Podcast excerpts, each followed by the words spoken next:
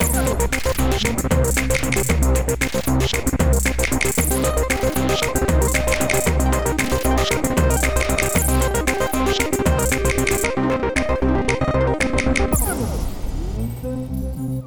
support our coverage with a free account on Privacy, the service that keeps you protected when shopping online. Get $5 to try it now by using promo code QZZ2J. All right, so I'm assuming this is Magnus from Acconeer. Did I pronounce that correctly? I'm sorry. Yeah, it's Acconeer. Hello, so I'm Magnus here. Hey, welcome to Anna here as well. Hi. Welcome to you both. So why don't you introduce yourselves and talk about your company and what we have going on for CES 2021. Absolutely. So I'm Magnus Gerward. So I'm heading up sales and business development at Acconeer. And I'm Anna Ahlrud, and I'm heading up the marketing and communication department. So awesome. Acconeer is a Swedish company based from research in South Sweden. And what we're doing is 60 gigahertz radar. So actually it's the most power efficient radar in the world. So I have it on the tip of my finger here. So it's extremely small, 5x5 millimeter BGA package. And the cool thing is that this is a complete radar system. So you have the antennas are integrated into the substrate, and you have the analog part and digital part, everything in one package, BGA package. So is that using millimeter wave technology? Right. So this is 60 gigahertz frequency band, which is an open band. Yeah.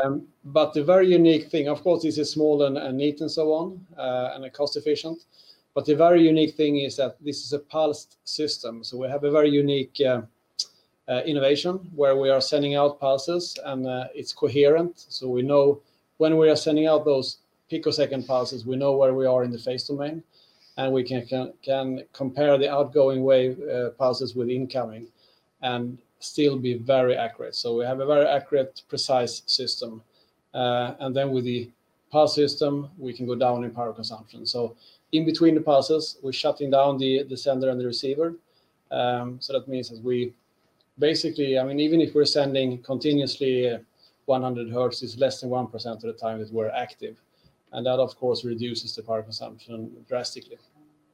So what are you using this for? Range detection? What is the commercial application on this? Yeah. That's a very good question. So when we started this, we knew that we had a breakthrough technology. And the question was, of course, what should you use this for? And this was fully qualified, released about 2 years ago, 2018. And we have evaluation kits that we are providing through DigiKey.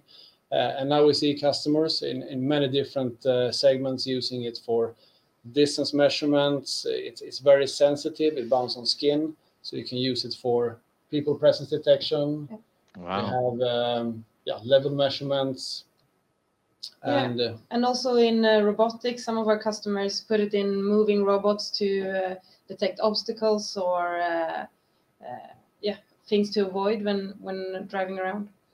Yeah, this really fascinates me. My prior background, I worked a lot in radar technology. I worked in the RF spectrum while I was in the military on lots of things. So when I see something like this that is in the millimeter wave, you really get my interest up in a big, big way, and especially in the form factor. That is an incredibly small. That's smaller than a dice. What is the actual millimeter size of that sensor? It's 5.5 x 5.2 millimeter, and then only 0.88 millimeter high. That's crazy. So I'm sure you probably have gotten some DoD type of interest in this as well. I don't know if you can say that or not, but to me, it's like, wow, very, very cool. So what is the range then, the effective range on that? Is it 10 feet, 20 feet? What's the range? Yeah, it depends very much on the use case and what kind of objects you're looking at. So, if you have a very good reflector like water surface, many customers are using it for water level. Mm-hmm. Water is a good reflector, it's flat. Then you can go up to 10 meter. Not sure what that is in feet, but right. About 30 feet, yeah. Yeah, so that works. But I would say that most of the use cases that customers are using it is for short range, so it's within 2 meters and so. So it depends a little bit. For example, you have people presence detection, people walking into a room. That's about 4 to 5 meters. And it's so small. Yeah, but then again, when it's probably put in an application, though, you're going to have some packaging, obviously, that's going to go around it. So the sensor itself is one thing, but the packaging is going to be a whole different. What are you seeing in a packaging standpoint?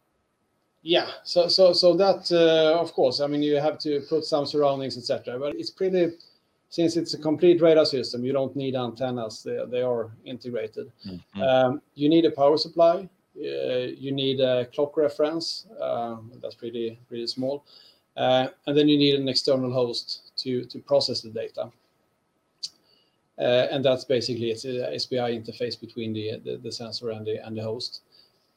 So we are actually doing, many customers are taking the sensor and do the integration hardware and software, but we also have some modules where we have done pre-integration. So we have example here is one module with one sensor on one side, and we have a Cortex M7 on the back side. Mm-hmm.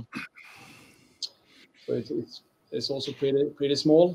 It's really small. And you can do different form factors. Yeah. Here we can maybe also mention that we're working on a project that's ready soon, where we build it into in-ear headphones for gesture control. So that's a tiny form factor that we managed to put it inside, together with the two partner companies. Yeah, that was actually, it came from last CES. We did a demo with over-ear headphones and gesture control. And the feedback we got was that, okay, this looks good.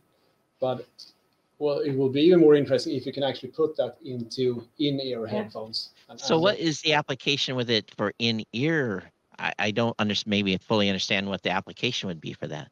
Yeah. So the radar data is processed by AI that our partner Imagimob developed, and then it's used for gesture control. So because the radar is so sensitive, it can detect small motions, and then you can pause and play the music and swipe to the next song. And this is pretty using in-ears. It's pretty complicated with UI because you don't have, it's hard to find the buttons and so on. So if you can find an intuitive way of doing gestures, it's pretty smooth. And also with the radar, you can do it with gloves on. So you can do it outdoors, it's robust for weather and so on. So I think that's an application that is very interesting. And we're putting quite a lot of work into it. Yeah. So. Yeah. This is the first I've been exposed to basically this size of a sensor, and I think I'm pretty shocked. I really, really am. Are you guys like leading the space in this? Yeah, like I said, this is probably the smallest I've seen when it comes to radar.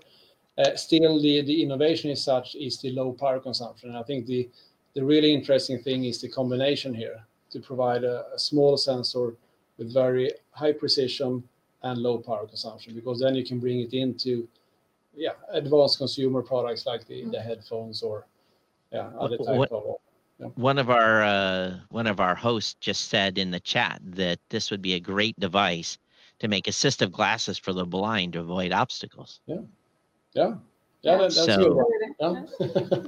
That is good one. So the company is called, and pronounce the company again, and I'm going to put it up on it's Acconeer, or is that the right? Yeah, that's right. All right. So, some of you are going to completely geek out here, and you need to go over to acconeer.com.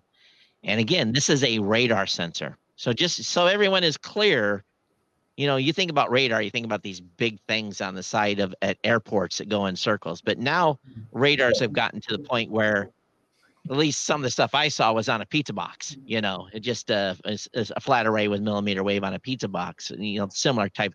But to put something that fits on the tip of your pinky, that to me just blows me away. So best of luck to you folks on this, and I'm sure there's going to be some companies out there going to see this and say, hey, we need to get connected up with them And obviously you're doing mostly B2B at this time, but wow, this is impressive, really is. And for those of you that don't understand the dynamics on this, I'm telling you, this is impressive. Thank you. Thank you. Thank you. And of course, everybody that are interested are welcome to get in touch with us. So yeah.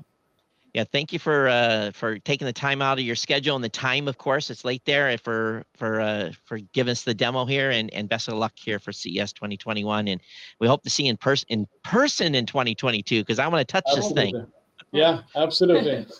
Thanks a lot. All right. Great talking to you. Thank you for having us. Thank you. All right, bye. Okay.